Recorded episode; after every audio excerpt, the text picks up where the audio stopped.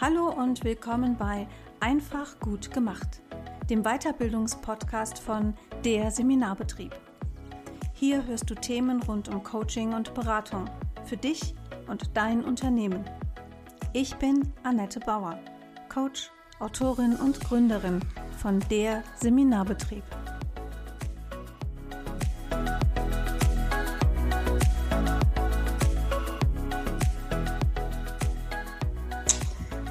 Liebe Hörerinnen und Hörer, herzlich willkommen zur nächsten Folge von Einfach gut gemacht. Und ich muss sagen, das ist eine ganz besondere Folge, denn ich habe extra im Kalender nachgeguckt. Ähm, die Frau, die ich heute als Gast, äh, ich hätte schon fast gesagt, im Studio habe, mit der saß ich am 11. Januar schon mal zusammen. Ähm, und dann habe ich die Folge gelöscht. Und jetzt sitzen wir heute wieder zusammen. Herzlich willkommen, liebe Charlotte Cordes.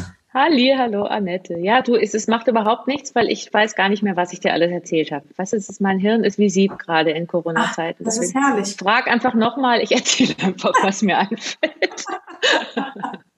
Wir steigen schon mal mit Humor ein, das ist super. Das passt schon mal ganz prima, denn Doktor, Doktor, habe ich eben vergessen, Dr. Charlotte Cordes ist vom Deutschen Institut für provokative Therapie in München. Lotte, du lebst und arbeitest folglich auch in München mhm. und du betreibst dieses Institut gemeinsam mit deiner Mutter, mit Nuni Höfner. Genau. Und ähm, Nuni kenne ich ein bisschen länger als dich, weil ich bei Nuni schon, ähm, oh, ich weiß gar nicht mehr, wann das war, ähm, vor Urzeiten mhm. das erste Provo-Seminar mitgemacht habe, damals in Hamburg. Und dich habe ich dann in München kennengelernt, auch bei einem Provo-Seminar. Jetzt ähm, provokative Systemarbeit. Vielleicht steigen wir mal damit ein, dass, dass du mal ganz kurz erklärst, was denn das jetzt schon wieder ist. Was das schon wieder ist. Also das kommt ursprünglich von der provokativen Therapie, die der Frank Farrelly in USA, das war ein Amerikaner, der ist schon tot, in der Psychiatrie entwickelt hat, schon in den 60er Jahren. Und der hat gemerkt, dass er, dass er mit Humor und mit Herausfordern an die Klienten besser rankommt und schneller an die Emotionen andockt und Veränderungen hervorruft, mhm. als wenn man denen immer nur gut zuredet. Das hat er mehr oder weniger zufällig herausgefunden und hat dann einfach so weitergemacht und hatte Riesenerfolge damit. Und der tauchte plötzlich in den 80er Jahren, schleppte den meine Mutter irgendwie an. Also die ist Diplompsychologin und ähm, hat, äh, hat irgendwie hatte so ein bisschen die Schnauze voll, hat so nicht das gefunden, was ihr liegt in diesen ganzen Therapierichtungen und wollte schon aufgeben, weil sie sagte, oh, dieses, es, es, es saugt mich so aus, wenn ich therapiere. Und dann sagte der, der Bernhard Tränkle, glaube ich, damals zu ihr, oder der Gunther Schmidt, also einer von den von den alten Hasen, die sind ja alle so irgendwie ein, ein ähnlicher ja. Jahrgang, ähm, sagte dann, du, bevor du aufgibst, schau dir den Frank an. Guck mal, der kommt nach Deutschland und guck dir das mal an. Und dann ist sie dahin und hat total Feuer gefangen, wie der arbeitet. Und inhaltlich ist es im Prinzip so, wir haben, wir haben das dann weiterentwickelt zum provokativen Systemarbeit, provokativen Coaching, also im weitesten Sinne zum provokativen Ansatz, mhm. den man wirklich in Therapie, Coaching, Beratung, in Teams eigentlich überall einsetzen kann, weil es geht eher um eine innere Haltung. Mhm. Und da gibt es ein Kürzel, das heißt LKW. Das hat die genau. Noni damals erfunden, weil sie gesagt hat, als sie den Frank zum ersten Mal arbeiten hat sehen, fühlte sie sich wie vom LKW überfahren. Aber positiv. Also sie dachte, um Gottes Willen, der hat Sachen gemacht, die man eigentlich nicht machen darf, ja. in keiner Therapie, in keinem Coaching. Und sie fühlte sich überrollt und wollte aber wissen, wie das geht. Und hat dann dieses Kürzel entwickelt, weil es ist im Prinzip die Kurzzusammenfassung, was das ist. Das liebevolle Karikieren des Weltbildes der Klienten. Und zwar an den Stellen, wo sie sich ein Bein stellen. Also wir steigen ein an den Stellen, wo die Klienten selber sich ein Bein stellen. Die kommen ja mit irgendwas. Ähm, und karikieren und persiflieren das so lange und machen das, machen so absurde Bilder dazu und werden so pauschal und total übertrieben, bis die selber darüber lachen können. Also wichtig ist, dass die mehr lachen als wir, dass wir die nicht auslachen. Da mhm. kommt das L ins Spiel das liebevoll. Das heißt, ähm, dass wir die Haltung haben, lieber Klient, liebe Klientin, ich traue dir zu, dass du da rauskommst. Also ich halte dich für stark, für mündig, ich bin empathisch, ich bin wohlwollend. Und alle diese Sachen machen wir nonverbal. Verbal werden wir unverschämt. Provokare heißt ja hervorholen. Also ja. Sachen auf den Tisch bringen praktisch. Und das machen wir noch absurd. Aber das können wir nur machen, wenn wir innerlich diese wohlwollende Haltung haben, weil sonst wird es ätzend und zynisch und auslachend und also alles das, was wir nicht wollen damit. Mhm. Genau, so ganz grob.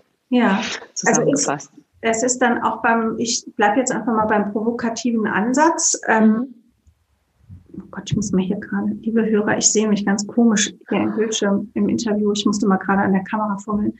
Man sieht ähm, nur deinen Oberkörper, nein. äh, so, Konzentration. Ähm, Zack, ernst, ernst. Jetzt wird's wieder ernst. Genau, genau. Ähm, Lotte, du machst mich, du machst mich weg. Entschuldigung. Habe ich dir jetzt ein Konzept gemacht? Du wolltest was fragen, glaube ich. Ja, ich wollte, ich wollte, ich wollte sagen, ähm, ist also auch im provokativen Ansatz wie in, ja, wie man es aus der Therapie allgemein kennt und natürlich auch aus dem Coaching, dass so die, ähm, oder sag mal, ein Riesenpfund in, in jedem Beratungsprozess, egal aus welcher Richtung wir kommen, ist die Coach-Klientenbeziehung oder die ja. Therapeut Patientenbeziehung. Absolut. Das ist ja im Grunde liegt da ja ein Schwerpunkt drauf, weil du sagst, wenn wir gar nicht, gar nicht liebevoll einsteigen können, dann dürfen wir den Ansatz eigentlich auch nicht, ähm, auch nicht verfolgen, weil das dann nach hinten losgeht. Dann sollte man mit gar nichts arbeiten, glaube ich, wenn man jetzt seinen Klienten doof findet oder nicht mag. Aber beim Provokativen ist es deswegen umso wichtiger, dass man sich wirklich immer wieder klar macht, ähm, finde ich noch was Positives an dem, traue ich dem, dem oder der Klientin das noch zu, dass die da rauskommen, weil mhm. sonst wird es halt wirklich ganz schnell ekelhaft. Und ähm, vielleicht bei anderen Beratungsformen wird es nicht gleich ekelhaft, aber dann, aber ich glaube, die Distanz entsteht trotzdem immer, egal was ja, du Ja, ja, auf jeden Fall. Ja, du bist einfach nicht empathisch ja. Gegenüber, ne? das funktioniert ja. einfach nicht. Ich habe mir noch ein bisschen was über dich aufgeschrieben. Ähm, du hast Kommunikationswissenschaften studiert mhm. und Markt- und Werbepsychologie mhm. und Amerikanistik. Ja. Holla die Waldfee. Das ist ganz schön viel. Du bist auch noch Nein. Autorin mit deiner Mutter zusammen, ne? aber auch, auch alleine. Auch alleine. Mhm. alleine. Mhm. Ähm, du machst Improvisationstheater. Improvisationstheater, genau. oh Gott, ich bin wirklich, also mein Gehirn ist setzt heute ständig auf. Improvisationstheater und du singst. Ja, im Moment nicht so viel, aber ein bisschen. Ja, du bist echt total vielseitig unterwegs. Und ähm, das klingt jetzt von den Studien her danach, als hättest du eigentlich mal was anderes gemacht. Ja, also ich habe, ähm, es war ganz lustig, ich habe kurz, bis kurz vorm Abitur habe ich gedacht, ich studiere Architektur, weil ah. ich hatte Kunstleistungskurs und ähm, habe noch Englischleistungskurs gehabt und ich war so ganz kreativ und dachte mir, ach, dann mache ich Architektur, weil das ist das einzige Studium, wo ich vielleicht noch so mit Zeichnen und hm, was machen kann.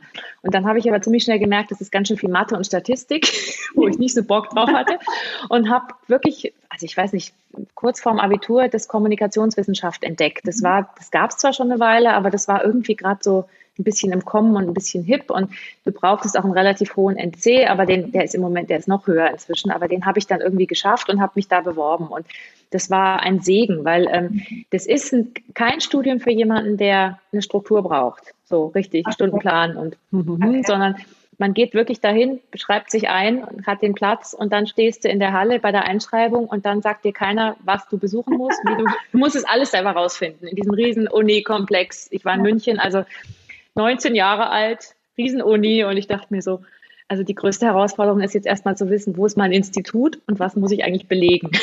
so, das hat dann keiner gesagt. Aber das war super, weil ich habe wirklich, also ich bin eh relativ eigenverantwortlicher Mensch, aber ich habe da wirklich viel gelernt, ja. mir selber mein Zeug zu suchen, was mir gefällt. Und das Studium ist, das geht sehr viel um Medienforschung und die machen auch Statistik sehr viel, wusste ich vorher auch nicht. Wenn ich es gewusst hätte, weiß ich nicht, ob ich das gemacht hätte. Aber habe mich da irgendwie durchgewurschtelt. Aber du warst sehr frei. Also du konntest wirklich, das war noch damals Magister, Deswegen diese drei Fächer, das waren jetzt nicht drei Hauptstudiengänge, sondern ein Hauptfach und zwei Nebenfächer. Und da musste man am Schluss auch in allen Fächern Prüfungen machen und so, im Hauptfach ein bisschen mehr als in den Nebenfächern. Und du konntest aber relativ frei dir das gestalten, sagen, ah, das interessiert mich und dann nehme ich das noch dazu. Und ähm, für den und den Zwischenprüfung hieß es noch, jetzt ist es, glaube ich, Bachelor und Master inzwischen, ähm, brauchst du das und dann kannst du aber das noch dazu nehmen. Und die hatten relativ viele Möglichkeiten, auch Praktika zu machen. Wir hatten gar nicht so viele Wochenstunden in der Uni. Das heißt, ich konnte wirklich schauen, in welchem Medienbereich, wo kann, wo mache ich mal was, wo probiere ich es aus. Ich habe das auch wirklich bis zum Exzess dann gemacht. Ich habe in jedem Semesterferien irgendein Praktikum, entweder beim Radio oder beim Fernsehen oder irgendwo ja. gemacht und auch nebenher immer in diesen Bereichen gearbeitet. Also das war mhm. wirklich super, kann ich echt empfehlen. Das war wirklich, wenn, wenn man Lust hat, sich das selber so zusammenzusuchen. Also ja. Du kriegst nicht wirklich große Anweisungen. Aber wir hatten auch ein Uniradio da und das gibt's immer noch, wo ich in den Anfängen da mit dabei war. Und ich hatte einmal ein Praktikum beim Radio gemacht und dann haben die gleich gesagt, oh, du hast schon ein bisschen Erfahrung, du moderierst jetzt gleich. Da war noch ein anderer, der hatte auch irgendwie ein bisschen und die anderen hatten überhaupt keine Erfahrung. Und dann haben die mich da ans Mikro gesetzt, haben mir das erklärt und gesagt, mach. Aber ich lerne so gut. Ich bin einfach ja. ein Typ. Ich, ich reite auch ganz viel privat und im Moment haben wir ja keinen Unterricht und ich bringe mir das dann irgendwie bei und dann sagt mir das jemand von außen und ich lerne mir da zuzutrauen, einfach was auszuprobieren. Das habe ja. ich immer schon gern, gern gemacht. Manche macht es ja Angst, aber das ist so, das stimmt. liegt, ja, liegt mir ja, ganz gut. Ich, es passt ja irgendwo auch so ein bisschen zum Provo. Also ich glaube ja. auch, ja, da, da braucht man ganz viel Spontanität und ganz viel auch hören auf die Intuition, was da jetzt, was da jetzt ja. gerade raus will. Ja, es gibt ja beim beim äh, beim Provo den Spruch ähm, auf den Busch schießen und gucken, ob der Hase rauskommt. Ne? Mhm, Kannst genau. du da noch was zu sagen? Mhm. Ja, also wir hangeln uns. Also bei der, genau, du hast ja auch vorhin gesagt, ich mache so viel. Das ist im Prinzip ist es gar nicht so viel, weil es alles irgendwie zusammenhängt. Also es ist, was du sagst, es hat überall hat so diese Art, wie man mit wie man an Sachen rangeht. Also für mich jedenfalls. Und wenn wir sagen, wir schießen in den Busch und gucken, ob ein Hase rausspringt, heißt es, dass wir wirklich, ich lasse mir von den Klienten vorher nichts sagen, wenn die mir irgendwas schon erzählen wollen ausführlich, sage ich, nee, kommt einfach. Und dann fange ich an und hangel mich von Satz zu Satz weiter mhm. und provoziere mal und mache und gucke einfach, wo springt der Hase, also wo kommt eine emotionale Reaktion. Und wenn die kommt, mache ich genau da weiter. Mhm. Und wenn die nicht kommt, dann probiere ich was anderes. Also ich springe, weil es ist sehr anarchisch alles. Also es geht so kreuz und quer, aber du bist immer total in der Aufmerksamkeit beim Klienten, bei den Klienten und guckst, ah, da ist eine Reaktion. Mhm. Okay, dann gucke ich mal. Fällt mir dann ein Bild dazu ein? Kann ich da was Absurdes? Also wir kommen da inzwischen ganz viele Bilder immer, weil ich halt auch so viel mache. Das ist auch ein bisschen, glaube ich, Übungssache, aber es kann im Prinzip jeder. Wir haben das alle, diese Kreativität. Man hat es nur oft nicht mehr, man nutzt es halt nicht mehr. ja, oder dem, es gibt, es gibt, glaube ich, schon noch Leute, denen fällt es leichter. Vielleicht, ja. Also ich glaube, es ist schon, also es ist schon eine sehr, sehr, sehr spontane Arbeit. Mhm. Und es ist halt wirklich sehr konträr zu dem, was wir so aus anderen Coaching-Richtungen kennen. Also ob das jetzt NLP ist oder ob es der systemische Ansatz ist. Da haben wir unsere Konstrukte, da haben wir unsere Fragetechniken und damit äh, verschaffen uns erstmal ein Bild vom Gegenüber. Genau. Und dieses Grund, wir ja. tauchen in die Landkarte des Klienten ein. Du tauchst erst ein, wenn der Klient schon vor dir sitzt, aber du arbeitest dann im Grunde schon auf eine ganz andere Art. Naja, ich tauche im Prinzip in der ersten Sekunde schon ein und ich, ich, ich probiere halt rum und ich gucke auf die Reaktion und ich kriege meistens innerhalb von zehn Minuten, eine Viertelstunde, also in den ersten zehn Minuten, Viertelstunde, einer Stunde schon so viel raus, weil ich, ich behaupte ganz viel und dann gibt es ja eine Reaktion vom Klienten. Die meisten differenzieren das dann. Also ich behaupte ganz pauschal irgendwas, was ich nicht glaube. Also du bist halt zu blond, um dich zu verändern zum Beispiel. Also ich sage so ganz politisch inkorrekte Sachen, die ich aber nicht meine. Das ist wichtig. Also wenn ich denken würde, blonde äh, Frauen sind zu blöd, um irgendwas zu machen, dann dürfte ich das nicht sagen, weil dann wird es, wie ich es vorhin gesagt habe, wird es ätzend und zynisch, dann kriegen die die Breitseite meiner Haltung ab. Aber meine Haltung ist, du kannst es, du schaffst es, du hast dir jetzt da nur einen Felsbrocken in den Weg gelegt. Und dann behaupte ich irgendwas Absurdes dazu also du hast einen genetischen Defekt und deswegen, oder du bist zu alt, wenn jemand 26 ist, sage ich, du bist zu alt, um dich noch zu verändern. Zum Beispiel, wenn die sagen, oh, es geht alles nicht und ich kann nicht, dann ich, ja, du bist viel zu alt. Freud hat gesagt, mit sechs ist die Entwicklung abgeschlossen. Also ich behaupte halt so Zeug.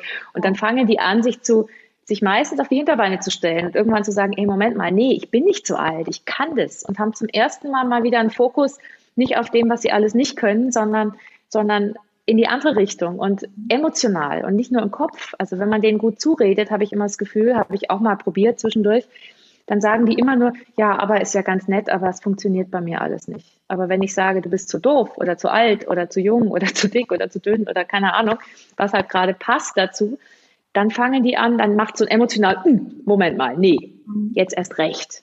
Das passiert ganz oft. Ist das auch so ein bisschen so die, die, das Gegenüber an der Ehre packen? Ja, an der Ehre, das klingt mir schon wieder, ja, also das klingt mir schon wieder fast so ein bisschen, dass ich weiß, wo die Ehre ist, weißt du, als Coach. Ja, ja, also ja, das, dann stelle ich mich schon wieder drüber. Also es ist sehr auf Augenhöhe alles. Also mhm. ich bringe auch oft meine eigenen Geschichten mit rein, wenn mir was dazu einfällt und erzähle dann, also inzwischen sage ich nicht mehr meinen Sohn, sondern sage dann ein Kind einer Bekannten oder so, damit ich die da nicht mit reinbringe.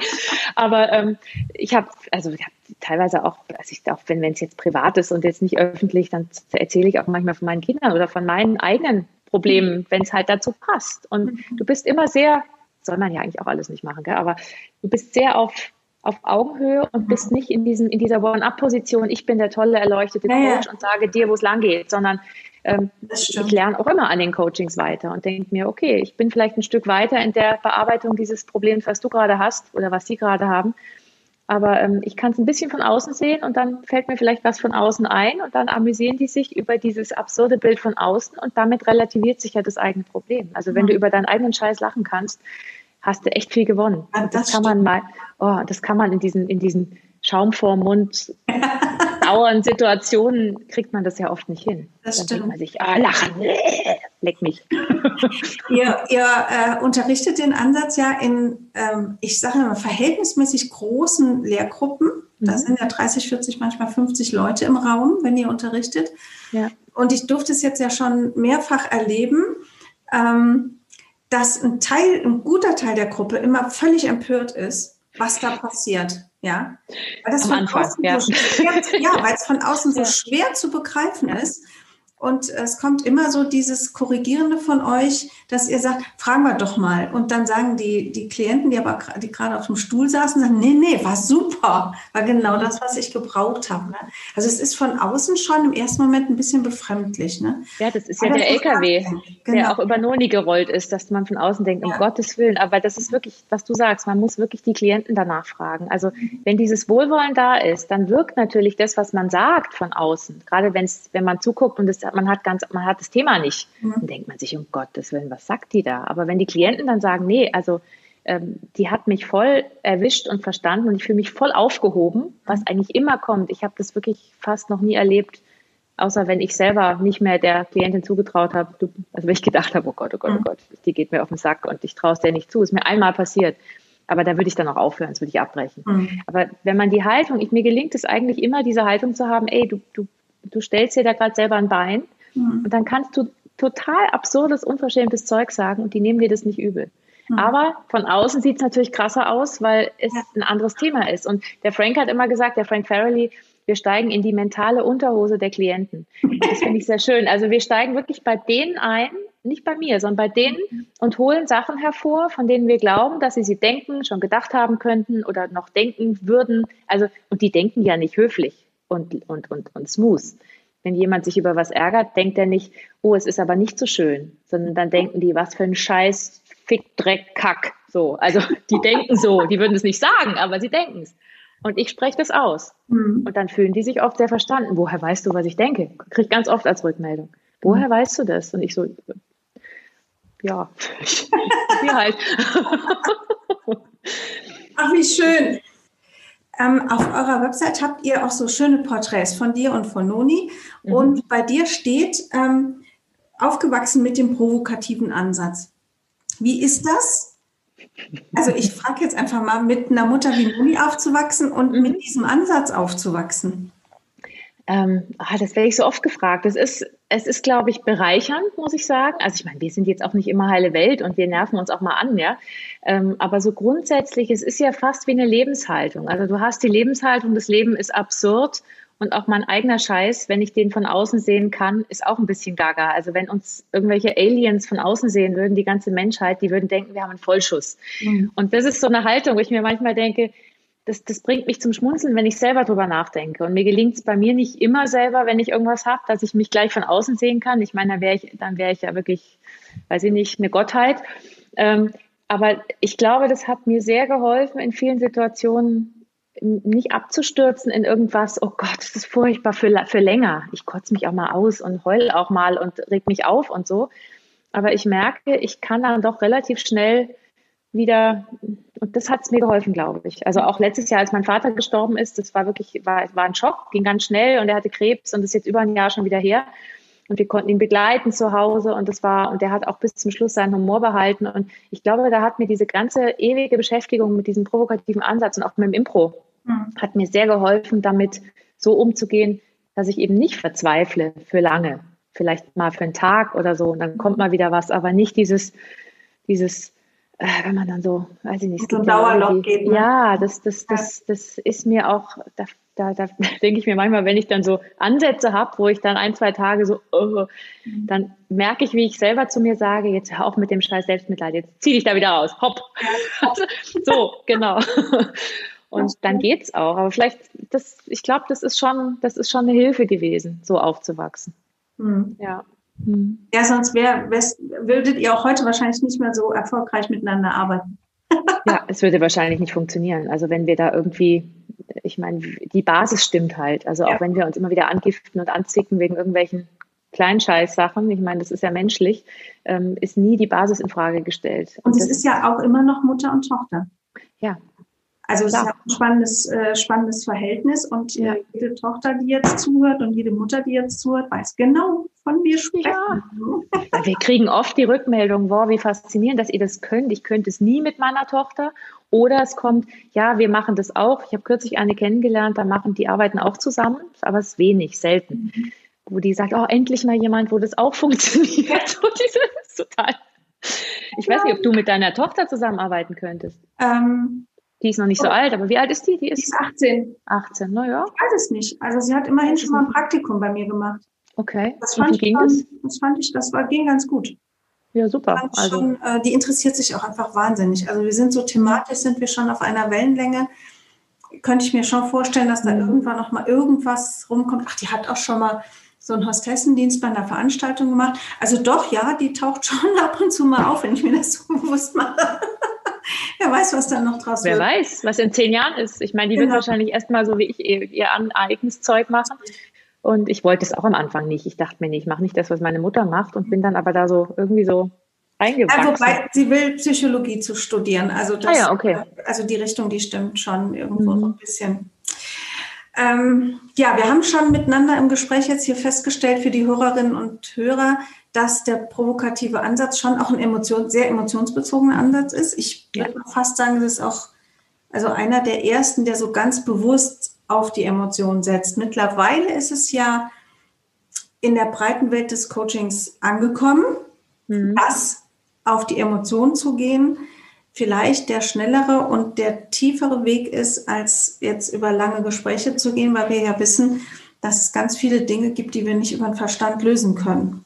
Da brauchen wir einfach die Emotionen. Absolut. Also ich glaube wirklich, Veränderung passiert vor allem erstmal emotional. Also man kann sich alle möglichen rationalen Erkenntnisse überlegen. Mhm. Aber ich glaube, um wirklich dann was zu verändern, musst du irgendwie die Emotionen triggern. Also nicht im Sinne von im Panikbereich, dass, mhm. dass du den nicht mehr erreichst, aber es muss irgendwie diese mittlere emotionale Erregung muss irgendwie ja. hergestellt werden, damit Veränderung ähm, passieren kann. Und die Klienten sagen uns oft nach den Sitzungen, ob es eine Live-Arbeit im Seminar ist, die du ja vorhin schon angedeutet hast, da machen wir immer so Live-Coachings, so kurze, ähm, oder auch im, im privaten. Einzelcoaching, ähm, dass die oft, wenn man sie danach fragt, sagen die meistens, sie können nicht sagen, was sie jetzt ändern oder was sie jetzt machen oder konkret, was jetzt passiert, sondern sie sagen hauptsächlich immer, boah, jetzt bin ich echt verwirrt. Uff, da ist ja echt ganz schön viel hoch und da und oh, puh, also so, so. Und das ist gut, weil das Hauptziel von dieser provokativen Vorgehensweise ist, ähm, ein, festgefahrenes System. Und das haben die, also alle Klienten, die kommen, sind irgendwo festgefahren, sonst würden sie nicht kommen. Also die mhm. wissen nicht weiter und stecken da irgendwo fest.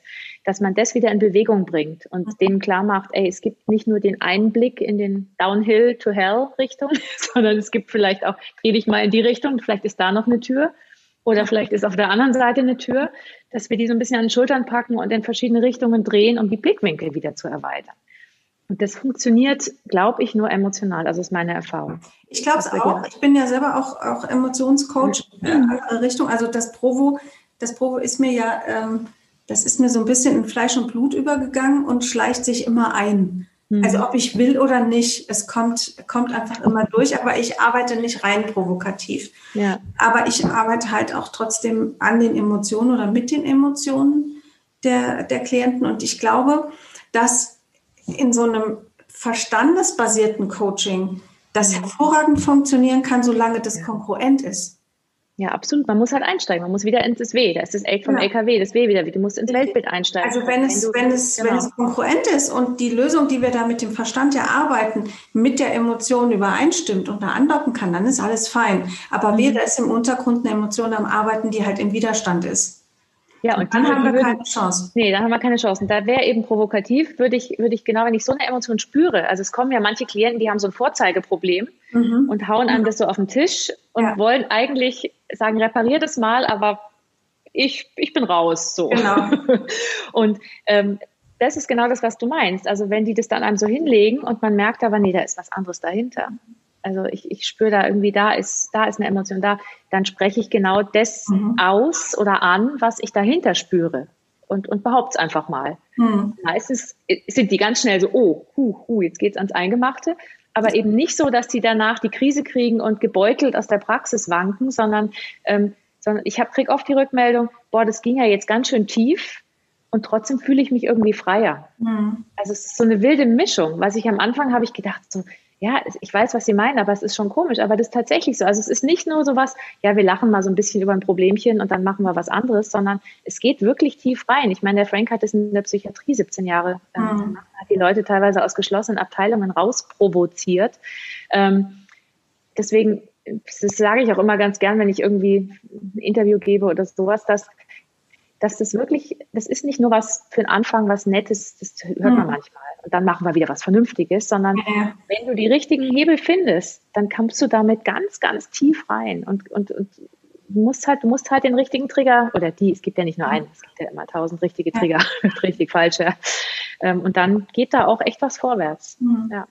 Und man kann es, was du sagst, man kann es kombinieren mit allem. Also es ist jetzt nicht so, dass wenn jemand Lust drauf hat, das zu machen, du kombinierst es ja auch. Und das machen ganz viele, die sagen, nee, rein provokativ habe ich jetzt, ist noch nicht oder will ich vielleicht nicht, dann ihr könnt alles, was ihr sonst macht, kombinieren damit. Aber wenn ihr so einen Klienten habt, wo ihr merkt, ich komme einfach nicht weiter, dann probiert mal, vielleicht fällt euch was Absurdes ein, vielleicht fällt euch ein Bild ein, wie dieser Klient ist, wenn er sich total absurd weiter so verhält oder keine Ahnung.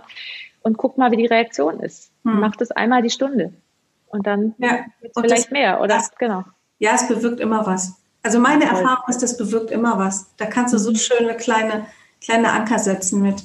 Absolut. Ich habe gerade so den Gedanken, also in dem Bereich, in dem oder mit der Methode, Ansatz, mit dem ich arbeite, in M-Trace, mhm. legen wir sehr viel Wert auf eine eingebettete Ressourcenarbeit. Also wir sagen ja, alle Coaches sagen ja, Ressourcen sind total wichtig.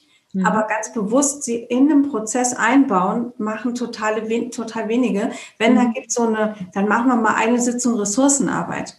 So, mhm. aber das ist wirklich ähm, so wie für, für manche der Kaffee zum Tag gehört, die Ressourcenarbeit zum Coaching dazugehört, das finde ich selten. Und ich dachte gerade eigentlich, ähm, ist der Humor im Provokativen die Ressource, die immer mitschwingt. Und ich glaube, wenn wir nämlich mhm. eine Ressource haben, die immer mitschwingt, dann ist am Ende dieses, ich bin erleichtert, ich bin gar nicht so erschöpft wie sonst. Also ich habe äh, früher mit einer anderen Methode gearbeitet und ich hatte es wirklich immer, dass die, dass die äh, Klienten und Klientinnen total erschöpft waren. Die waren mhm. fertig wie ein Brot, wie nach fünf Stunden Fitnessstudio.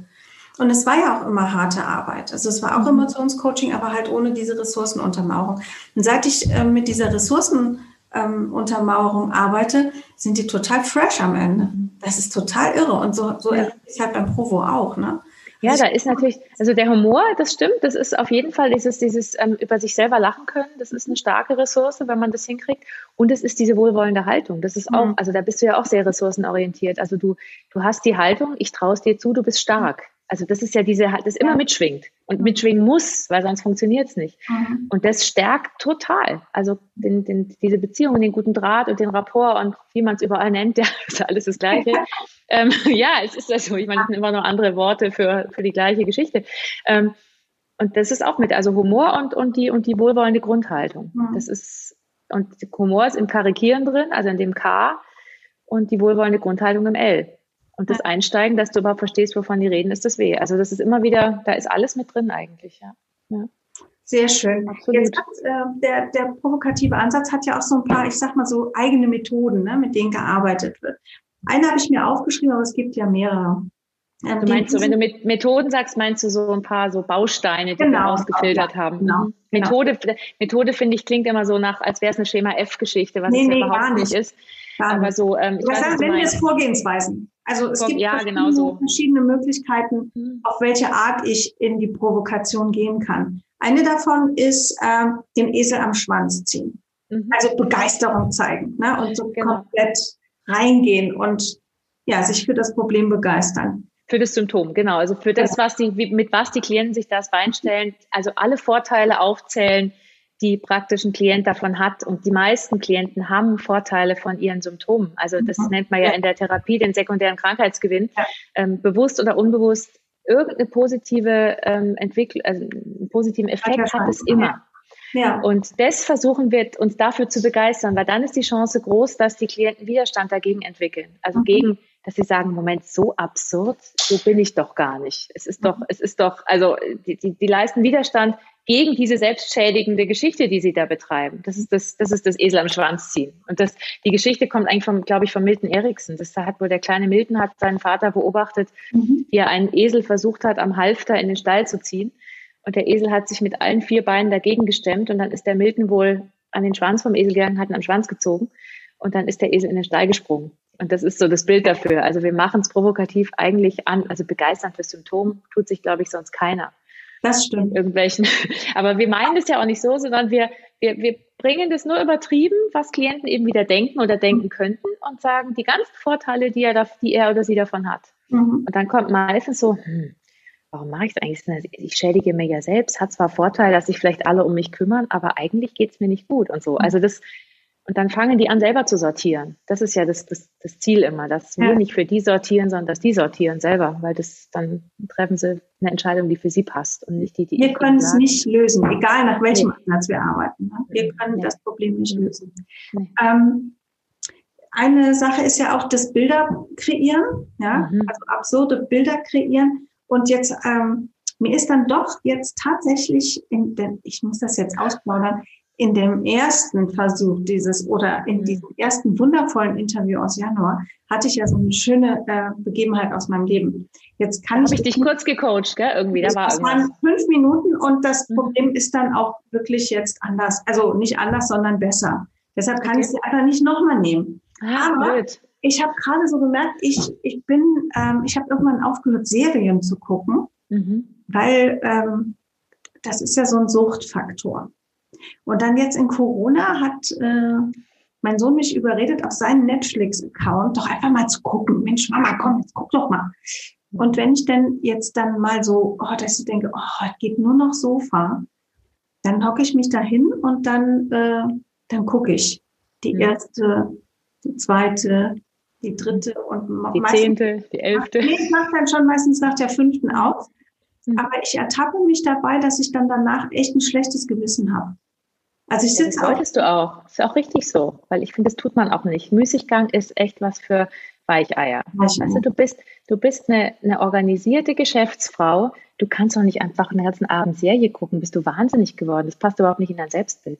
Genau, das stimmt. Ja, genau. Ja, das solltest du nicht tun. Also du solltest dich wirklich schämen und dann die ganze Nacht nicht schlafen können vor schlechtem Gewissen. Ich finde das großartig.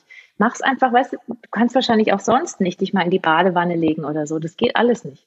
Das ist alles was für so, für so Luschen, die einfach so, die genießen halt mal und können mal abschalten. Aber das kommt für dich nicht in Frage, weil Selten. das Leben muss effizient gestaltet werden. Immer. Selten. Also es, es geht ja, schon besser. sage ich doch. Es geht mhm. schon besser. Geht schon besser. Ja. Wie? Du kannst dich, du kannst dich irgendwo entspannen. Wo denn? In der Badewanne zum Beispiel, aber ich mache, ich mache es selten. Ich sehe dich gerade so in der Badewanne. Du liegst in der Badewanne und hast dann wahrscheinlich gleichzeitig noch eine Serie und noch ein Hörbuch und noch irgendwas. Nee, aber wirklich, ja, nein. immer mindestens ein Hörbuch oder ein Buch. Eben, damit du ja. nur einfach liegen, das nee. kommt für dich nicht in Frage. Nee, vergiss das. Nee. Das ist auch das, weißt du, die Leute, die das machen, die, die, die verachtest du doch auch eigentlich. Die so richtig mal ohne Gedanken meditierst du? Ja. Nee, oder? Ja. Ja. ja. Aber immer nur kurz. Zweieinhalb Minuten. Ich meditiere seit 40 Jahren, zweieinhalb Minuten am Tag. Das schaffe ich. Da kommt dann nach zwei Minuten kommen die ersten Gedanken. Mehr, mehr geht nicht. Verlängern geht nicht, weil das ist auch Verschwendung der Zeit. Ja, ich finde das, ich finde das richtig. Das ist dein, dein Leben. Ich meine, deine Eltern waren wahrscheinlich auch schon so, oder? Die waren ganz effizient und durchstrukturiert. Oder sind das so Luschen, die du nee. nicht werden willst? Nee. Nee. Nee. nee. Nee, also mein Vater, mein Vater ist ein außerordentlich fleißiger Mann. Immer schon gewesen. Ja, der würde auch niemals mal eben abschalten für länger als zweieinhalb Minuten. Doch, das kann der heute. Das kann also, der, ja, ja jetzt. seit er in Rente ist. Wahrscheinlich muss genau. ich zur Rente warten. Wie alt bist du? Ich 52. Ja, eben. Schau mal, noch, noch, noch, naja, ich kann nicht rechnen. 52, 62 ich bis bin 65. Ja ich bin ja selbstständig. Ah. Weiß man ja alles nicht, wie das ist mit der Rente. Also, also in Rente mit 95. Wenn du dann 95 in Rente gehst, kannst du dann noch ein Jahr entspannen. Aber wahrscheinlich stirbst du dann sofort, weil du das gar nicht hinkriegst. ich bin jetzt in Rente. Puh. Kaputt.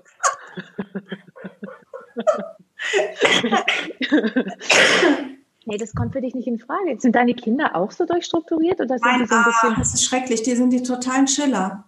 Ach, jetzt erinnere ich mich. Das ging letztes Mal um deinen Sohn, der so ein Chiller ist, gell? Genau. Ja, Ja, ja, ja, ja. Ja, guck mal, der, der ist doch kein Wunder. Weißt du, dass du mit dem Schwierigkeiten kriegst, ist doch klar. Du bist so eine überorganisierte, produktive, effiziente Mutter, die da muss jede Sekunde muss wirklich genau geregelt sein, außer den zweieinhalb Minuten Meditation, aber sonst alles. Und dann hast du diesen Schluffi und deine Tochter ist wahrscheinlich auch so ein Schluffi Genau so. und deine ja, Muss genau. ich heute also, Morgen musste ich die um neun aus dem Bett werfen und habe gesagt, willst du nicht mal, ich habe wirklich gesagt, willst du nicht mal aufstehen? Weil Genau, steht schon, die Mutter schart schon, ist seit fünf wach, schart schon vor der Tür, ist schon mit 52, wachst du wahrscheinlich eh um fünf immer auf und kannst nicht mehr schlafen. Und das müssen deine Kinder durch. Weißt du, aus den, das, das, das ist wirklich down, down way hell, down way, Ja. way down to hell, wenn du die so lässt. Du musst die wirklich kontrollieren. Ich finde das richtig, damit die so werden wie du. Ist der Vater so ein Schluffi oder ist der, ist der auch so organisiert wie du? Nee, der ist nicht so organisiert. Also du hast, dein Ex ist ein unorganisierter Schluffi und deine beiden Kinder auch, die haben halt die Gene vom Vater geerbt. Da kannst du nichts machen. Ja, die sind auch adoptiert. Ach so, Das sind nicht sein. Ach so, ach so, das kann Also auch ich nicht sein. Mein, mein, mein Erziehungsauftrag ist ja noch größer. dann müsstest du, dann müsstest du mal rausfinden, wer diese wirklichen Eltern sind. Oder wisst ihr das schon? Nee, das wissen wir nicht. Nee, das wäre doch mal interessant. Wahrscheinlich sind es so, sind es so totale hedonistische Relax-Typen, die einfach in den Tag hineinleben. Wahrscheinlich, dann hätte ich auch wieder Ja. was zu tun, wenn ich, wenn ich das rausfinde, mal alles. Genau, also Ah. eben, dann hast du wieder, dann kannst du den Rest noch, also den Rest deiner einjährigen Rente mit 95 versuchen, diese Eltern zu finden, damit du nicht dich entspannen kannst. Dann stirbst du ein bisschen später. Ach, Lotte, danke. Bitte. Also ich kann jetzt auch mal für die, für die Hörerinnen und Hörer für diesen kurzen Coaching-Einwurf mal sagen, wo es bei mir wirklich eingehakt hat. Mhm. Die Rente mit 95. Mhm. Das ist, das werde ich jetzt mal noch mitnehmen. Wenn Das du dich so stresst, wirst du gar nicht so alt. Schau mal, das geht schneller, das ist doch gut. Dann kannst du dich, so, stresst dich nein. zu Tode, dann stirbst du vielleicht mit 65 schon. Nee, um Himmels Willen, ich habe doch noch so viel vor. Mann, hör auf jetzt. ja, aber nicht entspannen. Nicht entspannen, genau. Niemals. Niemals. Entschuldigung, Ach, ich herrlich, Kann nicht aufhören. Hm. herrlich, herrlich. Also würdest du, wenn, wenn jetzt wäre wahrscheinlich die Schockwirkung von außen, dass die Leute sagen, um Gottes Willen, was sagt die der alles? Genau. Würdest du, würdest du wiederkommen? Würdest du dich weiter coachen lassen? Würdest du sagen, was ist das für eine blöde Kuh? Ich würde auf jeden Fall immer wieder tun. Also ich habe ja auch schon ähm, sowohl bei deiner Mutter als auch bei dir, als auch in der Tat bei euch beiden.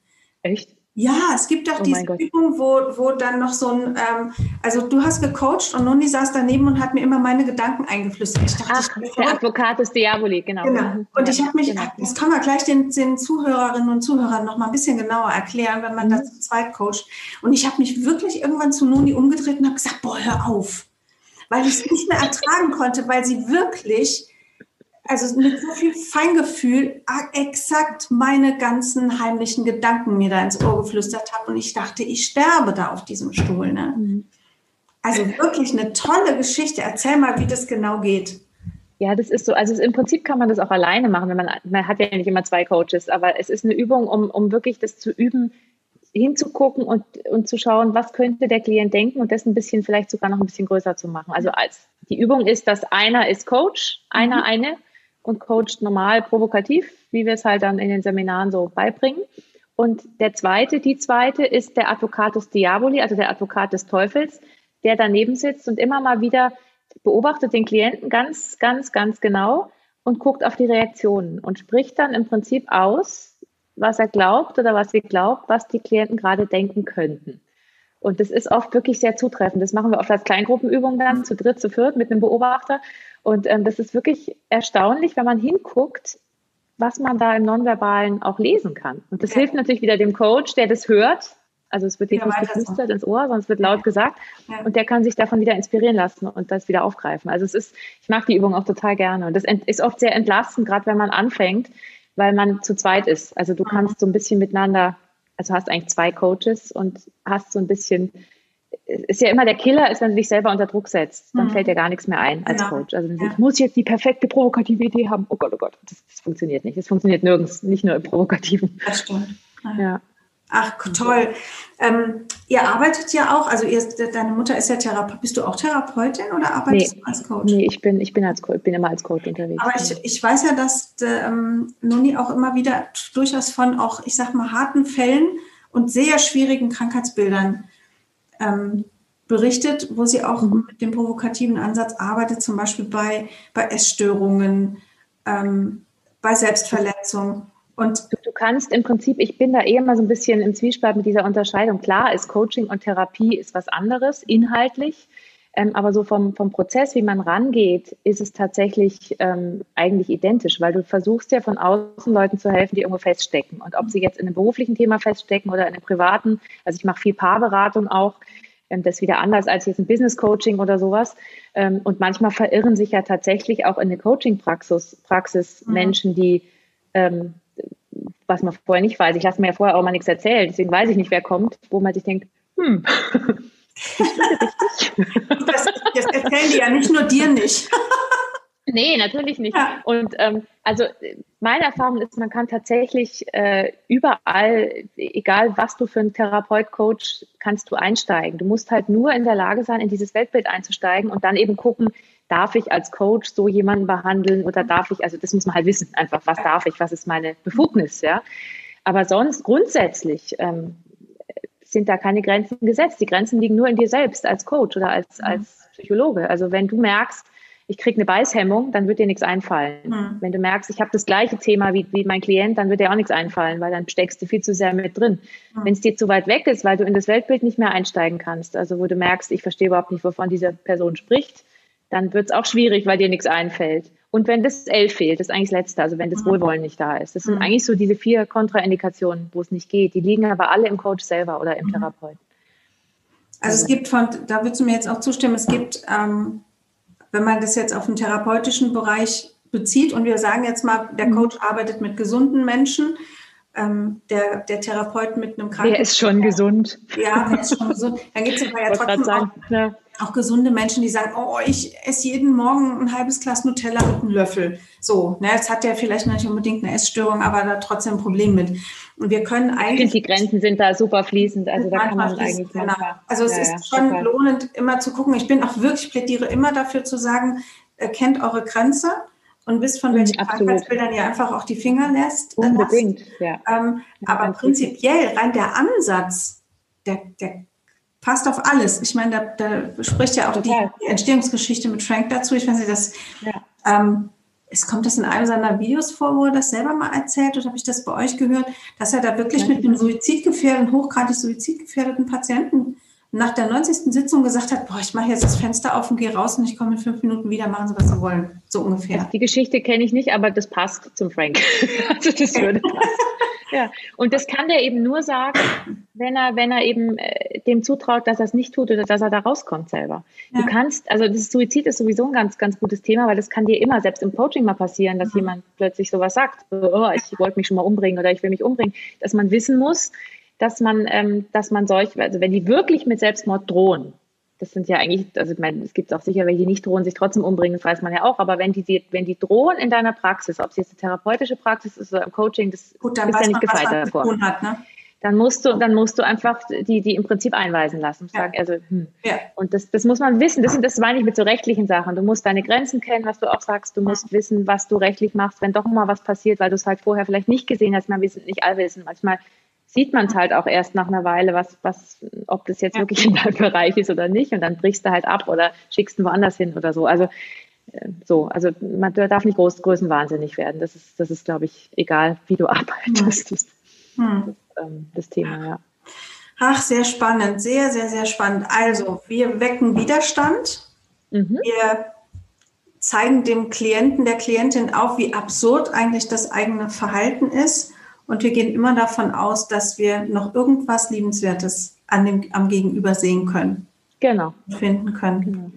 Das sind so die, die, die Eckpfeiler dieses, dieses Ansatzes, den ihr ja jetzt mittlerweile auch online unterrichtet. Ne? Ihr musst, hattet ja, ja das Corona-Jahr hat ja auch bei euch zugeschlagen. Ich weiß, ihr habt, ich glaube, drei oder vier Blöcke pro Jahr immer gehabt mit Ausbildung. Also jetzt nur ja. Provo, äh, Provo 1, Provo 2, es gab wir haben mehr. Also wir haben, glaube ich, bis fast 30 Seminare im Jahr angeboten. Also mit Anfänger, Fortgeschritten genau. und Impro, was ja, ja, immer mit reinkommt, weil das von der Haltung her so ähnlich ist und so. Also wir haben ja ganz viele verschiedene Seminare. Mhm. Und ähm, wir haben dann im März letzten Jahres fiel ja alles weg, also live ging gar nichts mehr und dann ähm, habe ich relativ schnell, ich glaube, Noni hätte ein bisschen länger gebraucht, sagt sie auch immer, die hat sich das, also, also online und so. Und dann habe ich, mhm. ich habe schon davor ein bisschen online gearbeitet, so ganz ein bisschen Coaching und ein bisschen so, mhm. so kleine Gruppen und so und habe dann gesagt, komm, jetzt, wenn nicht jetzt, dann jetzt, jetzt machen wir es einfach. Und ähm, gucken mal, ob die Leute es annehmen, wie es funktioniert und haben uns da wirklich rangetastet, aber machen seit März 2020 also alle Coachings, alle Seminare machen wir online und zwar auch die fortgeschrittenen inzwischen. Also es geht wirklich gut. Also auch bei der Supervision, das, da zeichnen wir immer Fälle auf und, und supervidieren die dann, zeigen den Film und supervidieren das anhand des Filmes. Und das geht mit Zoom auch. Also es ist mhm. total cool, weil du kannst es ja kurz mitfilmen, lädst es runter, gehst wieder rein, zeigst es mit Bildschirm teilen und so. Das ist genial. Und wir mhm. haben uns da wirklich so, so Schritt für Schritt rangetastet und selbst Impro, ich spiele ja auch, also auf der Bühne im Moment nicht, aber ähm, habe viel Impro gespielt schon und habe auch angefangen, da Impro-Toolboxen, also was geht online mit Impro, mache da auch Seminare schon ganz lang dazu und auch immer noch weiter. Und wir hatten einen kleinen, hattest du wahrscheinlich auch, so einen kleinen Live-Highlight, sage ich schon. Ich meine, ich mag online eh ganz gerne inzwischen. Ich habe mich da voll dran gewöhnt, weil viel geht. Aber dass wir letzten Herbst gab es mal, ich habe glaube ich zwei drei Seminare live gehalten. So mal kurz Hamburg, ja. zwei Ding und dann bang, war der Lockdown wieder da. Ja, das so ging mir. Ich hab, aber es geht ähm, irgendwie, also es geht mehr als man denkt. Ja, das stimmt. Ja, aber schön, dass ihr da auch das Angebot aufrechterhaltet. Und wir werden auch, ähm, also wir werden alle Kontaktdaten zum Institut, werden wir in die Show Notes packen, damit die Hörerinnen und Hörer ja, auch bei euch gucken können, was, wo, wie kann man dann, dann kann man das lernen. Weil ich, ich sage ganz ehrlich, also ich habe ähm, Provo 1 habe ich zweimal gemacht, Provo 2 dann nachgesetzt. Ähm, das lohnt sich auch wirklich in der Wiederholung. Es ist wirklich, wirklich klasse, auch die einzelnen Bausteine auch durchaus mit Zeit dazwischen einfach mal hintereinander zu setzen und da auch immer noch mal einen Ort zu haben, wo man das noch mal üben kann. Ja. ja. wir haben jetzt auch, was wir jetzt auch, also die Supervision ist ja auch sowas, was dann so für die, die da kommen die Leute auch immer wieder, also mhm. selbst die, die das Zertifikat manchmal schon haben, also wir haben so ein Zertifikat, was wir anbieten, was man nicht machen muss, aber kann mhm. und selbst die, die das nicht mehr machen müssen, kommen oft noch mal wieder, immer so alle zwei Jahre und machen noch mal so eine Provo-Spritze geben ja. Sie sich. Dazu. Provo-Spritze, ach, sehr schön, das gefällt mir. Ach, sehr, sehr, sehr cool. Hammer. Ich habe am Ende ähm, des Interviews immer drei Fragen für meine ähm, Gäste. Und vielleicht erinnerst du dich ja jetzt aus dem Januar an die Fragen. Wenn du sie sagst, bestimmt. Im Moment Stimmt. nicht mehr. Aber wenn du sie mich gleich fragst, weiß ich es bestimmt wieder. Also ihr seid, wir sind ja hier, also du bist zu Gast in einem Weiterbildungspodcast. Von daher ist es ganz klar, dass ich frage, was ist denn deine aktuelle Weiterbildung oder was war deine letzte? Ähm, also im Moment, ach, jetzt weiß ich wieder genau, das stimmt auch immer noch. Ja, wobei, nee, es hat sich ein bisschen verändert seit Januar tatsächlich. Oh. Also ich, ich reite ganz viel und bild mich da relativ viel fort im Moment, weil wir eben auch keinen Unterricht nehmen dürfen. Also das mache ich sonst mit Lehrern, aber im Moment ist es eher YouTube und eine Freundin, die besser reitet und so, also die mir halt so Tipps gibt. Und liest Bücher. Ähm, und das Zweite ist, was ich jetzt angefangen habe vor, vor zwei Wochen eigentlich erst, ist, dass ich, ich habe früher Klavier gespielt, zwischen sechs und 16 so, irgendwie, dann habe ich aufgehört, mhm. dass ich mich jetzt wieder ans Klavier setze und mein Mann, der sehr musikalisch ist, der hat Musik studiert, ähm, der auch mir teilweise wirklich ein bisschen, bisschen Sachen zeigt und sowas. Und ich merke, ich bin da total wissbegierig gerade. Also die Musik kommt noch mehr wieder in mein Leben als im, erst, als im ersten Lockdown. Also Ach, da mache ich ganz viel, ja. Und dann habe ich jetzt, also es ist im Moment ist wirklich viel gerade. Ich habe jetzt, ähm, weiß nicht, ob du diese morphologischen Felder, ob du das kennst. Da hat mir jetzt eine Freundin gesagt, da gibt es so ein, so ein, sie war da irgendwo und da gibt es einen Infoabend online, ob ich das nicht mal, ich finde es spannend. Ich kenne mich null aus. Ich habe das jetzt schon ein paar Mal gehört und gemacht, da habe mich jetzt für so ein Infoabend mal angemeldet. Ach cool. So, also so Zeug. Ich bin da so, ja. ja. Also wirklich vielseitig unterwegs. Ja. Da bin ich gespannt auf die nächste Antwort, denn die äh, Frage dazu heißt, was liest du zurzeit? Also egal, ob jetzt privat zur Entspannung mhm. ähm, oder ob halt auch irgendwie Fachliteratur. Also es ist unter, ich höre viel, ehrlich gesagt, ich höre mehr, als ich lese im Moment. Es schwankt immer so ein bisschen. Ich höre viele Podcasts. Da habe ich, glaube ich, hast du mir das nicht Geil Montag empfohlen? Ja. Ja, ja, den, ja. den habe ich jetzt angefangen und habe jetzt ganz viel, habe mir gleich Sachen gekauft, die da empfohlen wurden. Ich bin da echt furchtbar. Du, hast du zufällig das Kaugummi schon gekauft? Nee, das Dent Dentabs habe ich mir jetzt ah, gekauft, ah, okay. diese Zahnpasta-Geschichte da. Ähm, und so, das mache ich ganz viel. Da bilde ich mich, also da mache ich, das finde ich jetzt ganz gut, weil das mal so businessorientiert ist. Davor ja. habe ich oft den, den Hotel Matze, das ist ja der Interview immer Promis über ihr Leben, was ich auch immer total spannend finde. Habe ich sowas viel gehört. Dann auch viel so, ähm, es gibt ja diesen einen Podcast, hier heißt der Die Lage der Nation. Kennst du das? Nee, den kenn ich nicht. Ich glaube von Deutschlandfunk, ich weiß nicht, wer das produziert, aber die machen immer einmal die Woche eine Stunde oder ein bisschen mehr reden die über die, die Wochenpolitik, was mhm. gerade so und diskutieren darüber. Finde ich auch ganz spannend. Also das ist so das, was ich mache nebenher. Lesen habe ich, da habe ich wirklich tatsächlich das letzte Fachbuch, was ich gelesen habe, ging um Pferde. Das war von Monty Roberts, die Biografie der, dieser Pferdeflüsterer. Das ist irre. Also der Typ ist der Hammer. Ich finde es voll interessant. Und da ich mit Pferden eben viel, ich habe eine Reitbeteiligung, da ich da viel mache, ich habe das dann immer gleich an dem armen Pferd ausprobiert, was der da beschrieben hat. Der hat mich manchmal so angeschaut, was will sie heute schon wieder? ähm, das habe ich gelesen und dann habe ich einen Roman gelesen, einfach zur Entspannung. Die Judith Lennox, das ist so meine eine Autorin, ja. die ich total gerne lese. Ich weiß nicht, ob du die kennst, bestimmt vom Hörensagen. Ja. Oder die, die Jojo Moyes oder Jojo mhm. Moyes. Ja. So, also, also so wirklich so Richtung. zum Runterfahren. Ja, und die schreiben auch schön. Also die schreiben, ich mag nicht, wenn das so ganz billig geschrieben ist, wo ich dann so, so nach dem Schulaufsatz es klingt, aber die schreiben ja gut und haben so spannende Geschichten. Also, mhm. aber ich glaube, es ist eher was für Frauen. Ich weiß nicht, ob das ein Mann lesen wird. Ich glaube auch. Keine Ja. So, das ist so im Moment, mit dem ich mich so beschäftige. Schön. Und die letzte Frage heißt, was wünschst du dir für die Welt? Für die Welt? Oh, das ist eine große Frage. Meine Güte, für die Welt. Hm, muss mal überlegen, ob ich da einen kurzen, knackigen, tollen, kreativen Nein, du nicht. Nee, du nee, nicht. Nie im nee, niemals, niemals. Du, du und fassen. genau.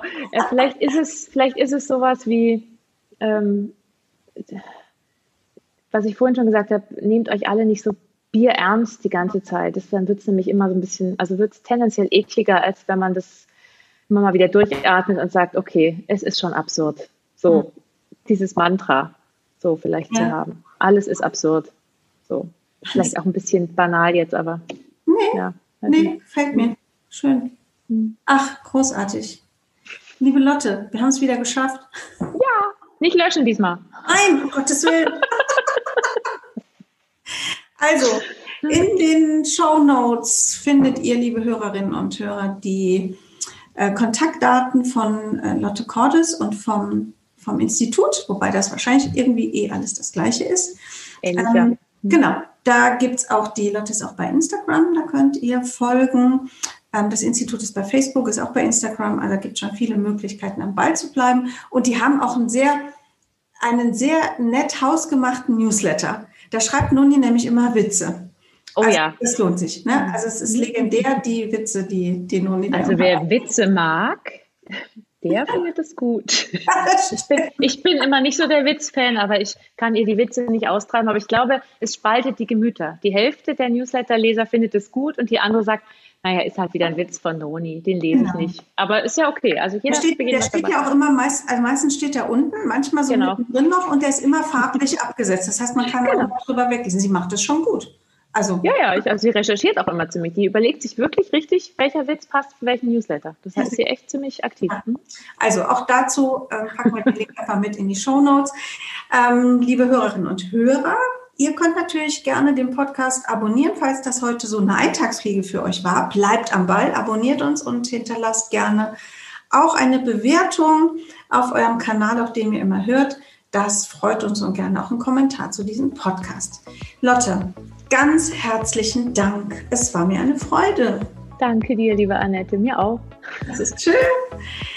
Und den Hörerinnen und Hörern sage ich an dieser Stelle auf Wiederhören.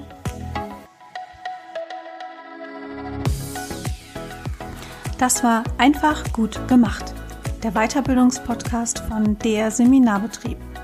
Infos zu allen Seminaren findet ihr auf www.derseminarbetrieb.de. Ich sage bis bald und lasst es euch gut gehen. Eure Annette Bauer.